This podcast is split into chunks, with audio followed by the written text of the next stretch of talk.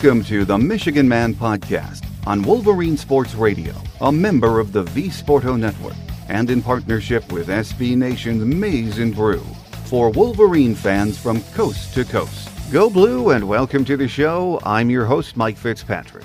It's only the first week of June, but it's back to work and school for the Michigan football team.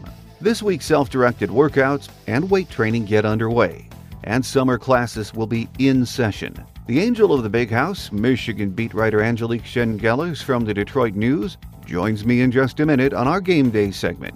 First, a few news and notes to get us started. Michigan quarterback target Tyler Shough has moved on to the finals of the Elite 11 competition, while commit Joe Milton failed to make the cut as one of the top signal callers in the competition. The finals will be held in Beaverton, Oregon from June 28 to July 3rd.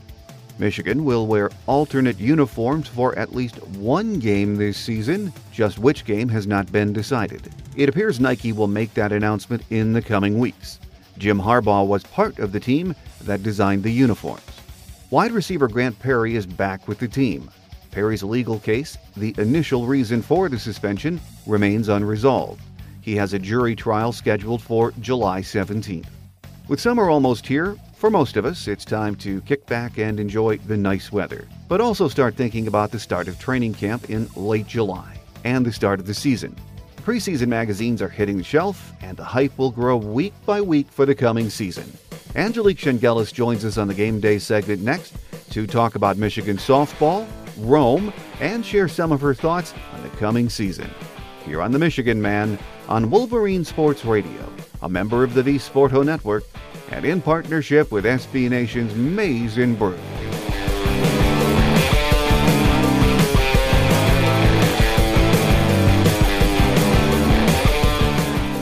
with us on our game day segment this weekend. It's been a while. I think uh, the uh, bowl preview was the last time we talked to Michigan beat writer Angelique Chengelis from the Detroit News. But it's fun to talk to you anytime, Angelique. Ciao, Mike. Hi, I'm still yes. speaking my Italian. uh, yes, and we're going to talk about that in a couple of minutes. Uh, usually, as I said, when we have Angelique on the phone, we are previewing a game or uh, talking about spring practice. But here we are. It's really early June, so we'll talk some football and, of course, about the Rome trip. But uh, I just wanted to back up a bit here on the spring schedule, Angelique, and talk about softball, something I know you follow mm-hmm. Michigan softball and cover Michigan softball. What another good year it was for Coach Carol Hutchins and this very young team. It was. It, it really was. And, you know, you think about the fact they lost a lot from last year's team, and, and Hutch doesn't like to even focus on that. You know, talk about Sierra Romero and Sierra Lawrence and that really terrific senior class. And yeah, she's like, hey, we won champions. We won a national championship without them. We've been to the uh, World Series without them, and and I think that that was what she was trying to tell this team to have to propel them into the season, and I think it helped. I mean, they pushed a lot of really good teams, and they just couldn't obviously get over that little hump toward the end. And the Big Ten tournament was was a great disappointment for for Hutch. I mean, she with Michigan hosting the tournament, I, I think that was really that one really hurt and and obviously the uh, the early exit from the NCAA tournament. But I think that they have really high hopes going forward, Mike. This sophomore class, this year's sophomore class, is very talented and very deep, and uh, they're going to add some pitching, and, and I think it's it's good news going forward. But um, tough season, but you're right. I mean, not a disappointment, just a tough season. Well, you're right, Angelique. The good news is this was a very young team. I think there were three, four seniors on this year's team. Right, uh, four so, seniors. Yeah, just about everyone back. Of course, uh, All American pitcher Megan Betza will be tough to replace, but Tera Blanco, a pretty darn good pitcher herself, is coming back. Softball fans don't follow recruiting like they do uh, for football, basketball, and hockey, but there is a, another Megan coming into the pitching staff next year, Megan Beaubien from uh, Monroe St. Mary's Catholic Central. And I have to give her props because she's from my little grade school, St. Charles, down in Newport, Michigan. And she was offered by Carol Hutchins when she was an eighth grader at St. Charles in Newport.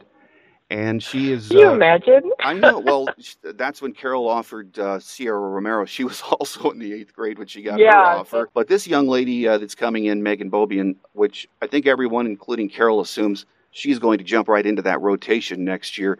She uh, last year during the Michigan High School uh, uh, state tournament, set all kinds of records.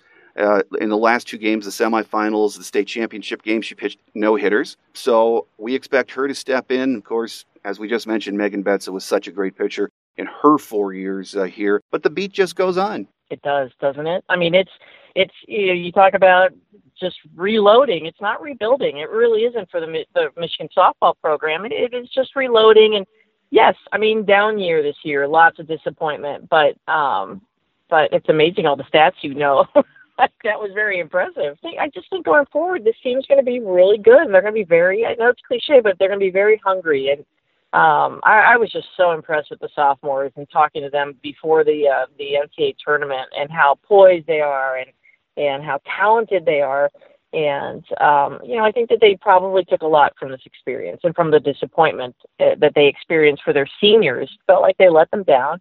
And uh, you know, for Hutch, eh, it's this doesn't happen very often. So um, you know, she needs to regroup too, and she will. And you know, she it's it's interesting to watch her coach because she she has very she has very unique views on on on how to deal with the parents and and you know once these these kids get to Michigan they're hers and she tries to to explain that to the parents like okay you need to step aside now and mm-hmm. and she understands this is a different this is a different generation of, of of young women coming into the program I mean she reads different books and and understands that how to how to not deal with them but how to um, communicate with them. And she stays fresh on all that stuff, and I really respect that because I, I think that's very important to understand. Is that you know these aren't the same kind of kids coming in that were there 10, 12 years ago. It's just a different generation. I mean, we can sit there and talk about cell phones and all that stuff, but that has changed them.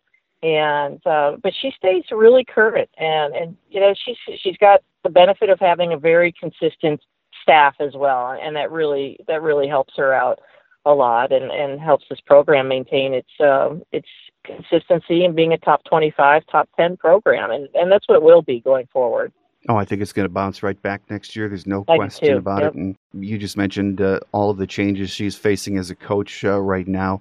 She's uh-huh. been around so long. She's seen so much in her days and has had to adjust the way she recruits, the way she coaches, and yeah, dealing with parents and players now, whole different ball game. Uh-huh. She still, to me, she and her staff, they still just do not. And I, I know we've talked about this before, and I say it all the time. I don't think she gets enough credit for how excellent she has been and the elite program. It's one thing getting your program to elite status, mm-hmm. but but maintaining that is a whole another story especially as a northern school. I mean, that is a big deal in softball and and baseball. I mean, it's it's a big. You, look at the uh, the tournament teams. I mean, there aren't that many from this part of the world in the NCAA tournament. They're all SEC teams. I mean, look all those SEC SEC teams that got in there, and uh, you know, I, I I think it's just impressive from that standpoint too. Geography and how she's able to go into California and snag really great players and uh, Michigan has an unbelievable reputation in the softball world, and and it's because of Carol Hutchins and the success that she's had. But also, I mean, it's when you talk to her players from from the past. I mean, there's, and you know, I've I've, I've told you this. I've covered I covered Pat Summitt at, at Tennessee, and mm-hmm. it was the same thing. It was all this tough love that. Yeah, there were times that Pat was so hard on them, and same with Hutch, but they all just adore her and what what she taught them, and um, she's really produced some really very excellent women from this program and gone on to do really, really good things. And I think that's equally as important to her, and maybe more important than than uh, you know they got to win this, they got to do this. She she really wants to make winning women. And um, talking to Kim Barnes Arico, the, the Michigan uh, basketball coach, I mean, she said she's uh, she's learned so much from Hutch, just in terms of of how to deal with players and and how to shape a coaching staff and uh, how important it is for for the women's women's athletics to have really strong women coaching them and um, strong in character, not only in X's and O's. And I think her influence is is really uh, it's unbelievable. And and you know I think the men's coaches respect her too. It's not just though you know the couple of women's coaches. I, I think she's well respected. And, and like you said, Mike, I mean you see it, and and I think uh, I I know Lloyd Carr, Carr always saw it. I mean, he was a very big fan of of Hutch and and her program and and how she led, and and uh, I, I'm sure Harbaugh respects it too because she's she's in that mold. I mean, she's in that that Bo Schembechler mode. She's tough, but she wants uh, it's she wants to produce really, really strong women too. And she does such a wonderful job of it. So we are in good hands with uh, Carol back next year, and it's going to be an exciting uh, season again next year. But I just wanted to talk a little Michigan softball before we got to the main course. Is always football. And talking about football, you know, a lot of the national outlets, local fans that email me still want to talk about Italy.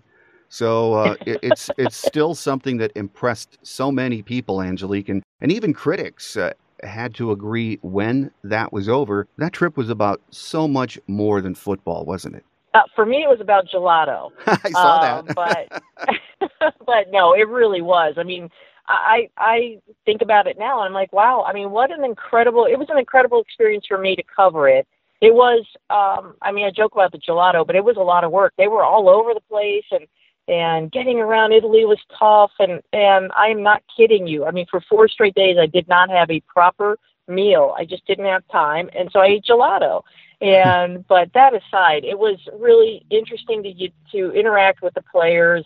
They were so enthralled by the experience and I think that they they appreciated it so much and you can see some of the tweets even after some of these guys came back from their study abroad programs and you know, they they were a lot of these guys went for three weeks and and went to different countries and and studied with students from the University of Michigan who weren't football players; they were students, and and I think that's really, to me, that was my big takeaway is is Harbaugh wants to wanted to give these players a chance to be quote unquote normal students.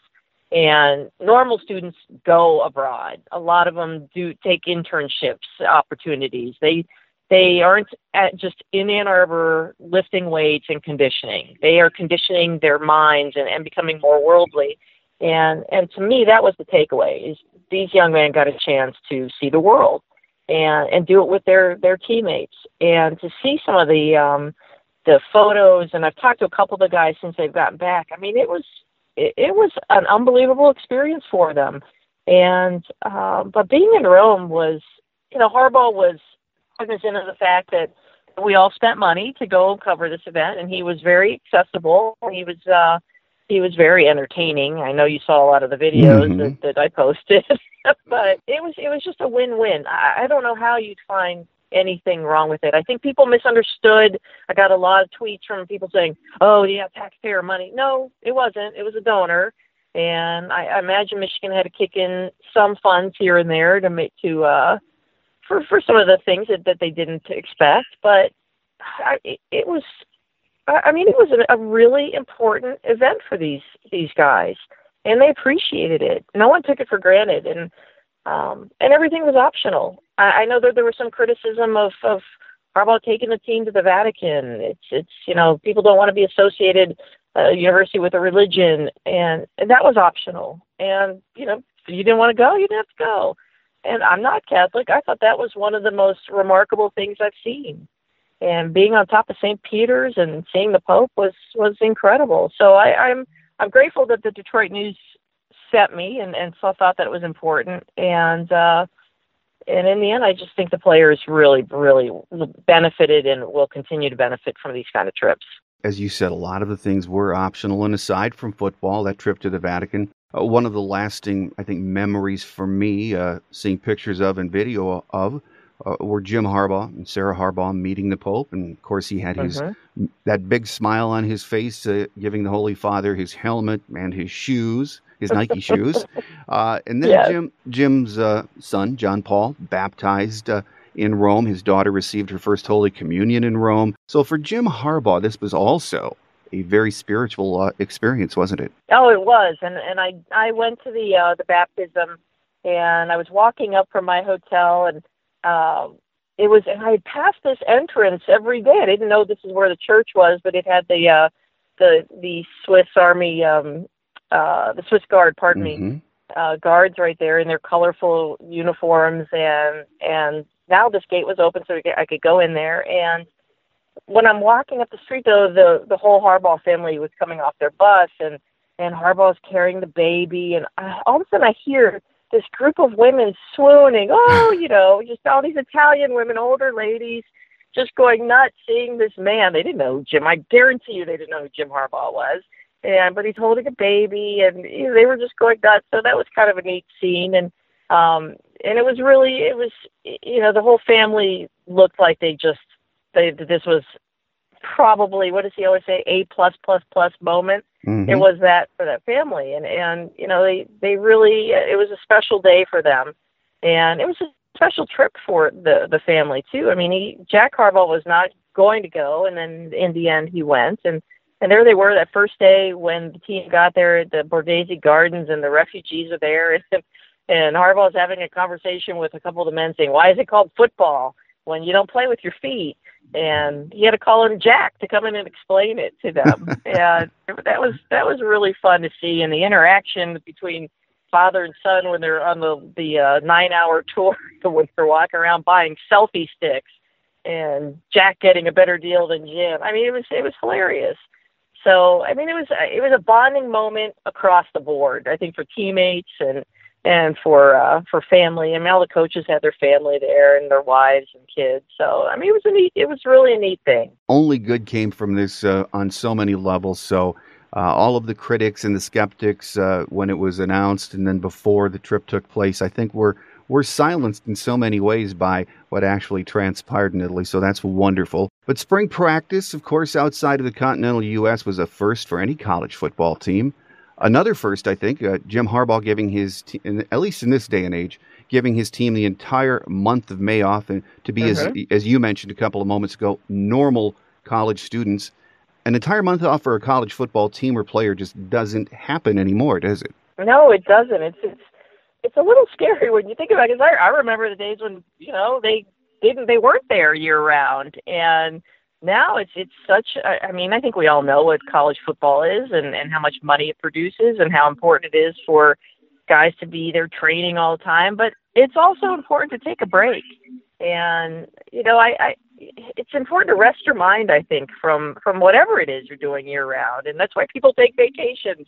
And uh, you know i think that this this whole month and and giving them a chance to to be normal and to do things that other students get to do during their college experience. I, I think it's it you know time will tell, Mike. But I, I mean I think it rested their their minds in a way. I mean it, it gave them some other outlets, and I, I think it's important not to focus on football all the time. And now they're back, and now they are focused again on football, and I think it was refreshing. And the three practices in Rome, I, you know, I know I remember uh, Jordan Glasgow said, yeah, asking him what it, what he thought his best moment was of the whole trip, and it was that last practice when they're at the stadium by the Olympic uh, Stadium with all the statues rimming the uh, the st- the marble stadium, and you know, the, what a it was an incredible setting, and yeah, maybe I don't know if they were they didn't look like they were as intensive practices that they probably had in Ann Arbor behind closed doors, but they looked like they were practicing pretty hard and looked like they were taking something from it,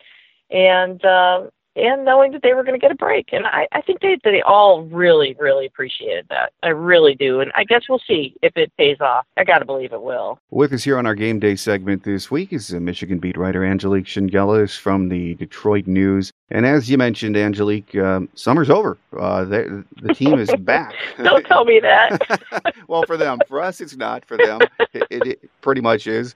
Uh, they're back in town. Uh, I think this week is uh, when the seven on seven drills or self directed workouts begin. Mm-hmm. And for many of them, summer class uh, very soon.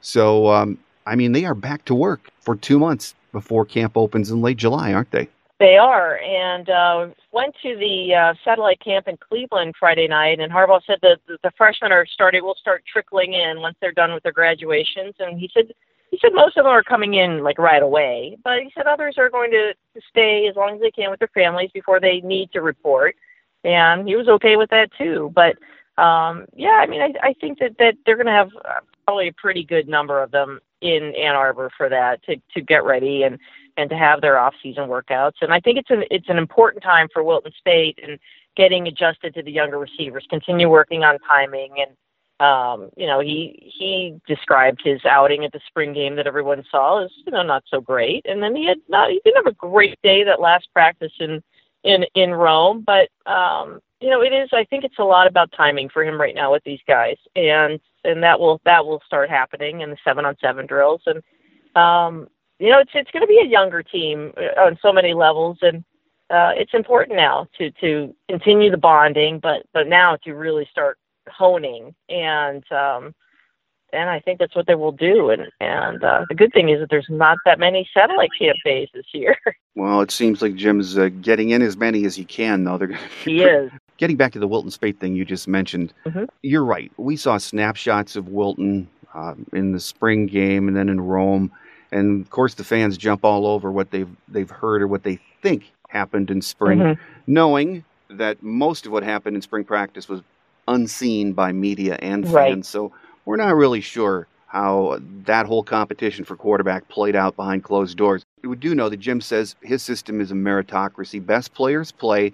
So are you still thinking heading into summer, Wilton's the guy, or could possibly be a competition right up until, you know, the week or so before the game to who's going to take that first snap? I think Wilton's the guy, Mike. I mean, I think it's it's hard to um I mean I think you you have to value that year of experience he had, and I think Brandon Peters is, is extremely talented. And John O'Korn looked good in practices that that we got to see in in Italy and and the spring game. But um, Peters is definitely a talent. I mean, he's he's so athletic, and he just looked so smooth in in the footwork drills and uh, that that we saw in Rome. But I mean, Wilton Wilton's got a very good head on his shoulders, and he's a very smart guy. And um, I you know I think he he relishes being a leader. And and I think that's an area where that Brandon has to work on more. I mean, I know Harbaugh joked about him being louder. He he isn't loud. I mean, he's not well, he's not a loud guy. But I always, you know, I think your quarterback needs to be able to be loud and communicate, and and that's where I think he really needs to work on. But um, no, I, I I mean, I think there will be. I think that they will push him definitely push Wilton, but I, I can't see Wilton not being the. uh That sounds like a double double negative, but I can't Mm-hmm. see Wilton not winning this job uh, going into the Florida game in uh, in Texas, and I, I suspect he's going to hold on to this job. I mean, he has a year of experience. He uh, he was a large part of the reason why they won ten games. And I know people will say, "Oh, but the State game." Well, he played hurt. You know, he, he played hard hurt the last uh, that last game, and um, you know, and they still played pretty well. So uh, I think it'd be hard to to um, to take that job away from him. No, I absolutely agree with you. He uh, seems to be a leader. I know I've heard from several people that say they would not be surprised if Wilton is elected by his teammates Mhm. as as Mhm. one of the captains. Oh, I agree. I mean, I think you got to look at it as, wow, they're going to have really a couple pretty good backups. I mean, I Mhm. think last year we didn't know that much about John O'Korn. I think everybody was expecting him to be really good because he was starter at Houston, and and he he didn't have a great outing against Indiana. And I'm not saying John O'Korn's not a good backup. I, I just, you know, when he had his chance, it was tough. And I think that now they they probably feel more comfortable with Peters and and with O'Korn. And um and you know, you're right about Wilton. He's he he he really has had some hard knocks. I mean, everybody saw the HBO thing. He brings that up all the time when Harbaugh's yelling at him, and um, you know, I I think he's really learned from that. And and you know, in Rome, he was a guy who stuck out to me because he really made the most of every experience on that trip. I mean, from day one with the refugees, he was the one who was really interacting with these people and and these men, showing them how to throw football and how to how to play football, and and he really every day Mhm. soaked it in and and I think that was important it was an important thing for Wilton with his teammates because he was soaking it in with all his teammates. I mean he was with everybody. You know, he was with defensive players, he was with offensive players. He he was all over the place and I think that's important for a locker room. And when your leader is is capable of of blending, you know, with any group and and I, I I saw Wilton do that, and you know obviously I wasn't with them all the time, but that was my observation at the different um, the different outings.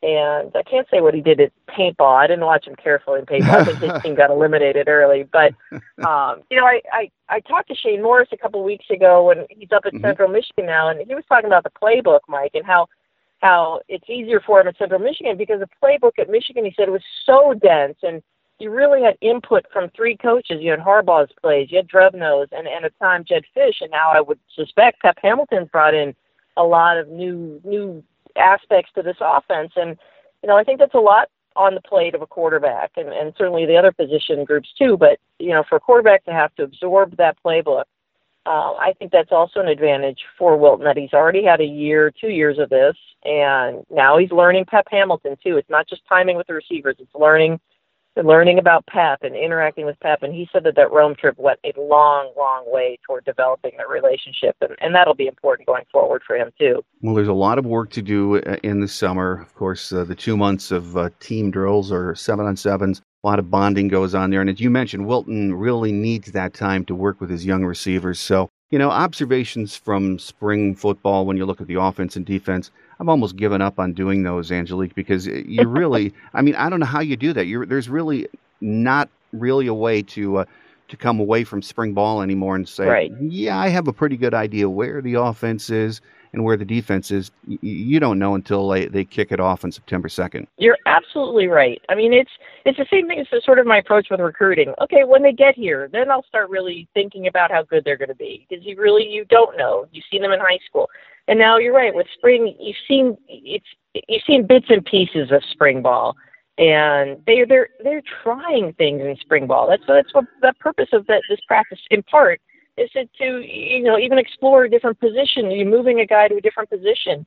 And you know Donovan Peoples Jones didn't get to practice as much. He was you know had some lingering issue, injury thing. So you saw Tarik Black and he looked awfully good. But early indications are Donovan Peoples Jones is really good, but we really didn't get to see him that much. Mm-hmm. And you know, the offensive line is still a work in progress. I know some people say, "Oh, it's it's going to definitely improve." I think where it's improved, at least from my observation, Mike, is it it these guys look the part. I mean, I, and I think back to 10, 12, you know, Michigan offensive lines of the past. These guys look like those guys physically. They're they're big, they're athletic, they've got really good feet, but they're young. I mean, there's still there's going to be a lot of youth. Even though you got Mason Cole still there, you got Ben Bredesen. He was young last year. He's still young. He's a sophomore.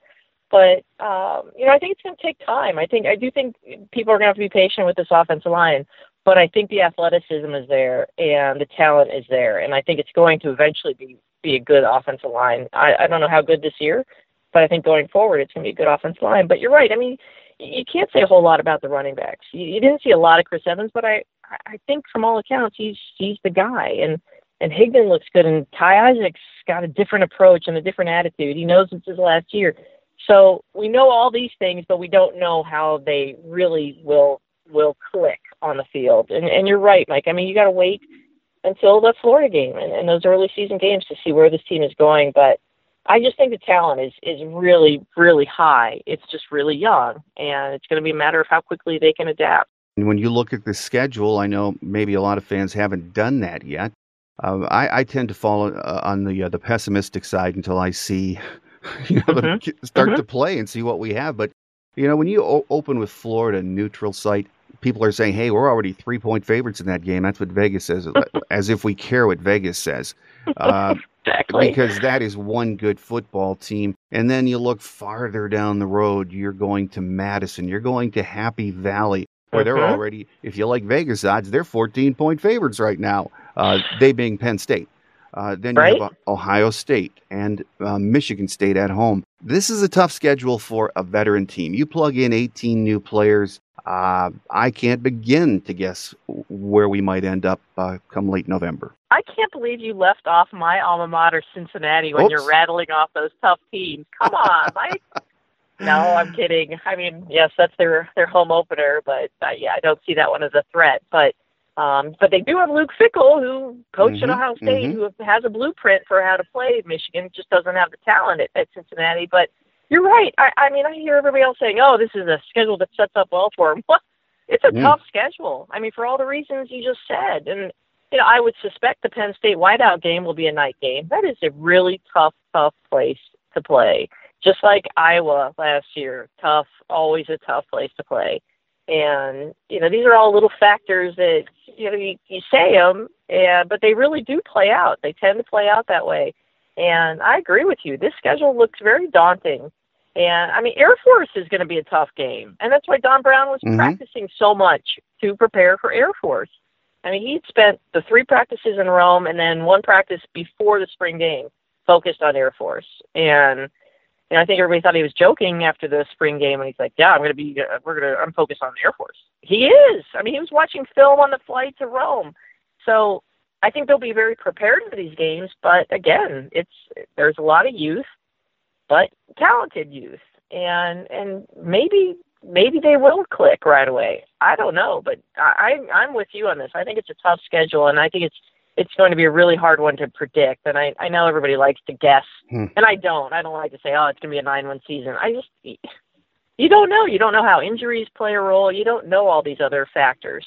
I would suspect, looking at the schedule, I, I think that they have a very strong shot to win eight, nine games. I, I think, just based on what I've seen. But uh, again, I haven't seen enough. I had Jon Jansen on the show a couple of weeks ago, and I was saying, well, I, I think it's going to take time, Jon. And he said, they don't have time, Mike. They have to improve in June and July, and the leadership on that team True. has to bring these young guys together because when they start camp in – late July into August, they don't have time to work on a lot of the things.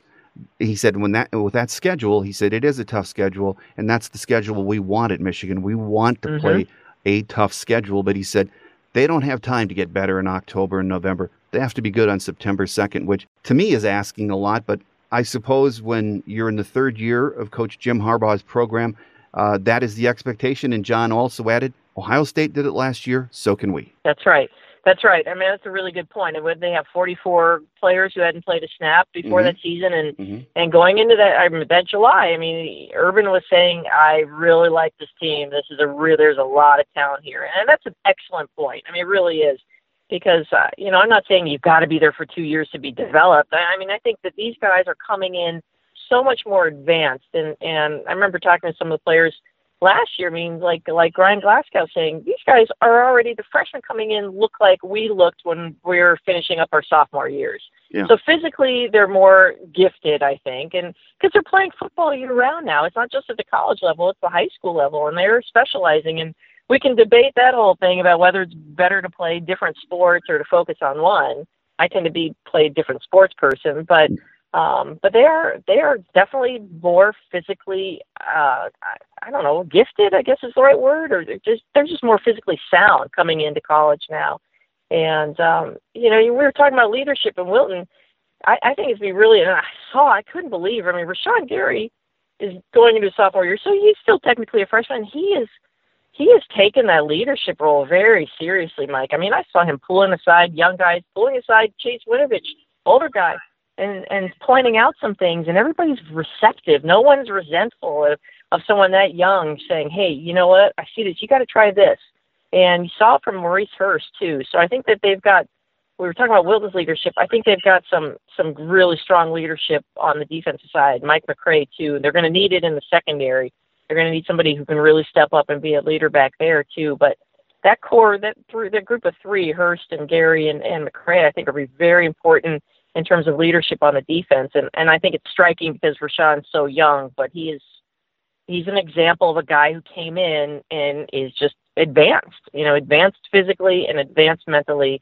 And, and I think that's the kind of guy that, that Harbaugh's trying to bring in. And, and, you know, you mentioned Ohio State. I'm sure that's the kind of guy that, you know, they're, they're killing it in recruiting. And those are the kind of guys they want at, at these schools. Well, you are right about that. And of course, as we just mentioned, they have June and July to, um, to keep on being leaders and bring these young guys along. So that's we'll we'll see what happens. That's uh, that's where I am right now. We'll wait and see what happens in September. But uh, speaking of September, Angelique, you and I have talked about how we do not like 3:30 kickoffs. at, le- at, least a steady diet, which it seemed like we got right. last year at home. I was uh, pleasantly surprised when the TV schedule came out last week that there were quite a few noon start games uh, the fact, though, that the kick times were announced in June, that surprised me because I'm used to getting my tickets and it says TBA. That's all I see is TBA. Right.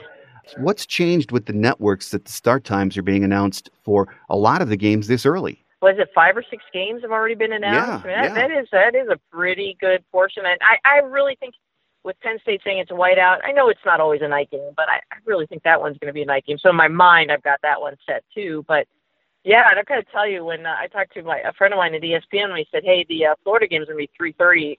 That was one time I threw my arms up in the air. I'm like, "Yes," because I did not want it to be a seven or eight o'clock game. So yeah. that that one I was kind of happy about. But you're right, there are quite a few noon games, and um, Cincinnati being one of them, and Indiana on the road, and I think Purdue is going to be a three or four o'clock game. But yeah, I think talking to them I was talking to one of the uh, the, the vice president of, of college football program at ESPN, and with the Fox deal, you know, they wanted to make it clear that yes, Fox just is going to take Michigan Ohio State. That's you know they got their first pick, and they were sorry to lose that game, but they're going to have a ton of really good matchups, including a lot of really big Michigan matchups. And um, and they they think that they're going to get the Michigan Michigan State game, but had no idea on time for that one yet.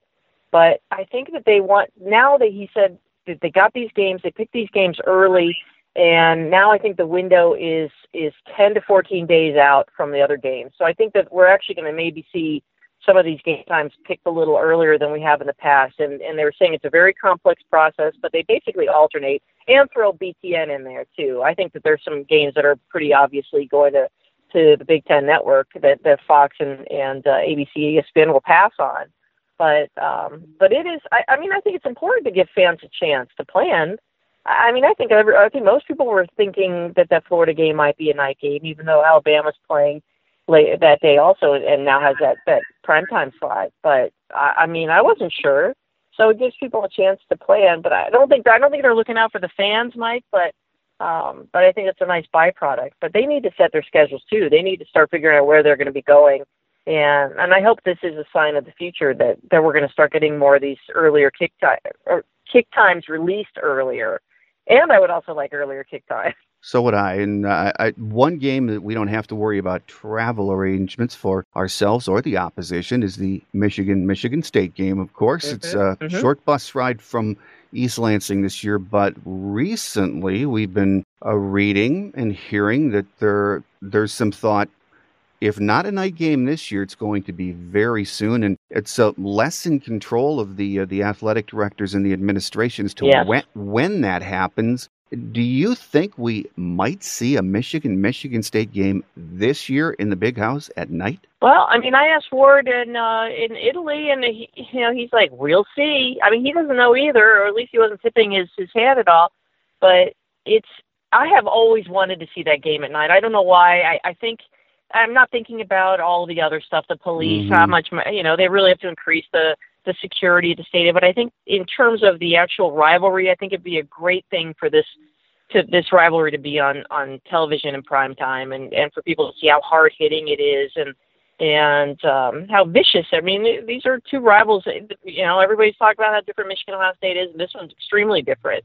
And uh, I think it'd be great television. But I've, I've talked to Hollis about this before, Michigan State's AD, and um, and it, it, you know, it echoes Michigan's, you know, why they've been hesitant to do this. But he has said even with some of the directional schools who've come in to play Michigan State and East Lansing, he's walked around and he said so many of these people come in from Western or Central and they don't even go into the stadium. They are just outside partying and they're outside tailgating. That makes it, you know, so you've got the people in the stadium plus another however many thousands outside the stadium, and that makes it all really hard to secure and and to maintain. And I think that's why they've been hesitant. And you know, I I think everybody's talked about it. You know, going even into the night game with Notre Dame, the first one. What's it going to be like? And um, you know, and what's the alcohol? You're gonna have so much more time to to have that going on, have people drinking, and and that escalates situations in the stadium and outside. So I thought they had pretty good success with that, but everybody seems to think this will take on a new level.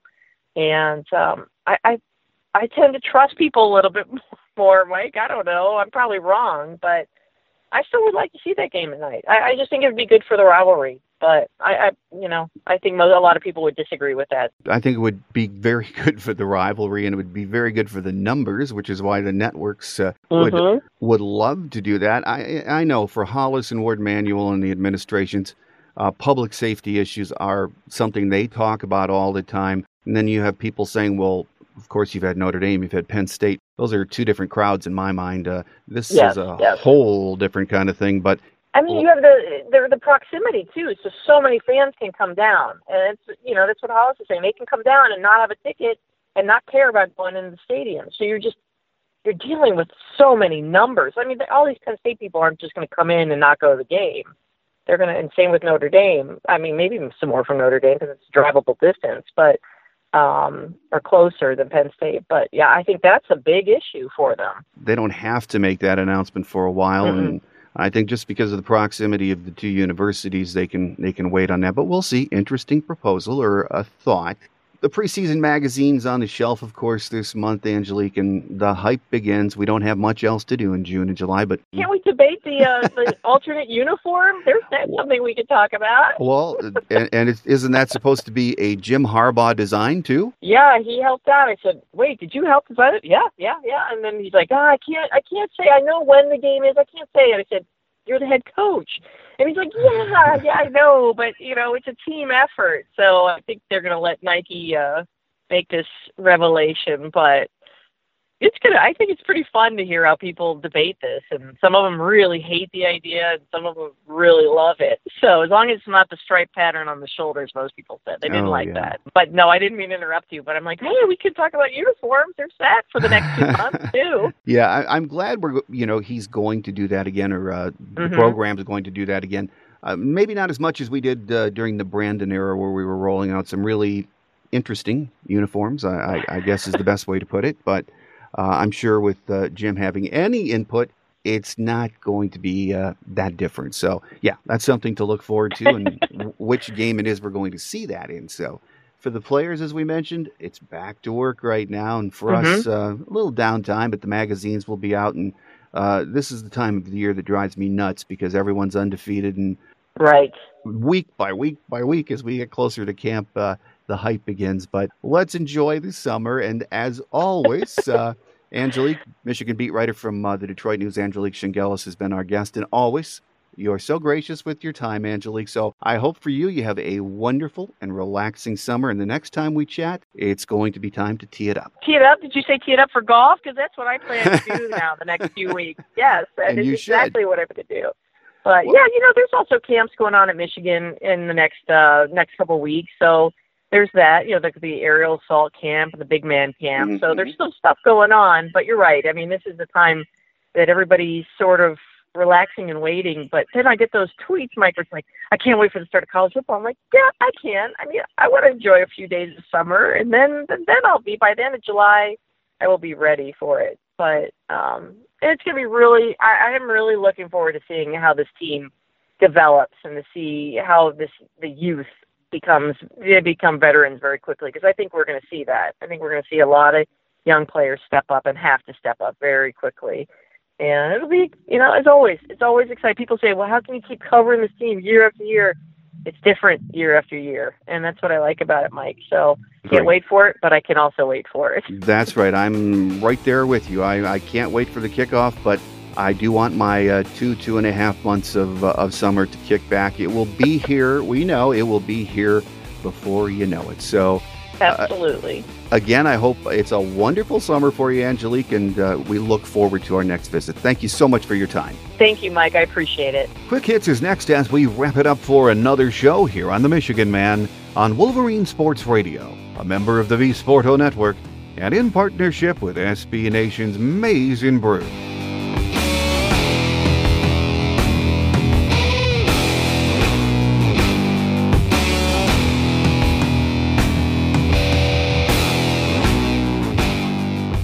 On Quick Hits today, June will be a busy month of satellite camp visits for Jim Harbaugh and his staff. Not even close to last summer's wild schedule, though. The staff will continue its tour throughout a 10 day period this month, which includes the Michigan sponsored quarterback and big man camps. Michigan's 2018 recruiting class of 10 commits is ranked number 10 heading into the busy camping season. That, according to 24 7 Sports. Three other Big Ten teams are in the top 10. Penn State sits at number two, Ohio State number three, and Nebraska is at number eight. Steve Lorenz from 24 7 Sports will be with us later this month for our June recruiting update. Thanks again to our guests this week, Michigan beat writer Angelique Chengelis from the Detroit News. Again, Steve Lorenz from 24 7 Sports will be with us on our next scheduled show on June 21st, and we'll catch up on what's happening with the class of 2018. We also hope to have a Michigan Man Extra for you this month, and we'll let you know via Twitter and Facebook when that is ready to air. Remember, our free show app is available from Google Play and the iTunes Store. You can now hear us on iHeartRadio, Stitcher, TuneIn Radio, and Wolverine Sports Radio. Please tell your friends about the show, and if you get us from iTunes, take a minute to rate or comment on the program. Thank you in advance. That will do it for today. Have a great Wolverine week, everyone. I'm your host, Mike Fitzpatrick. Until next time, take care, and as always, go blue.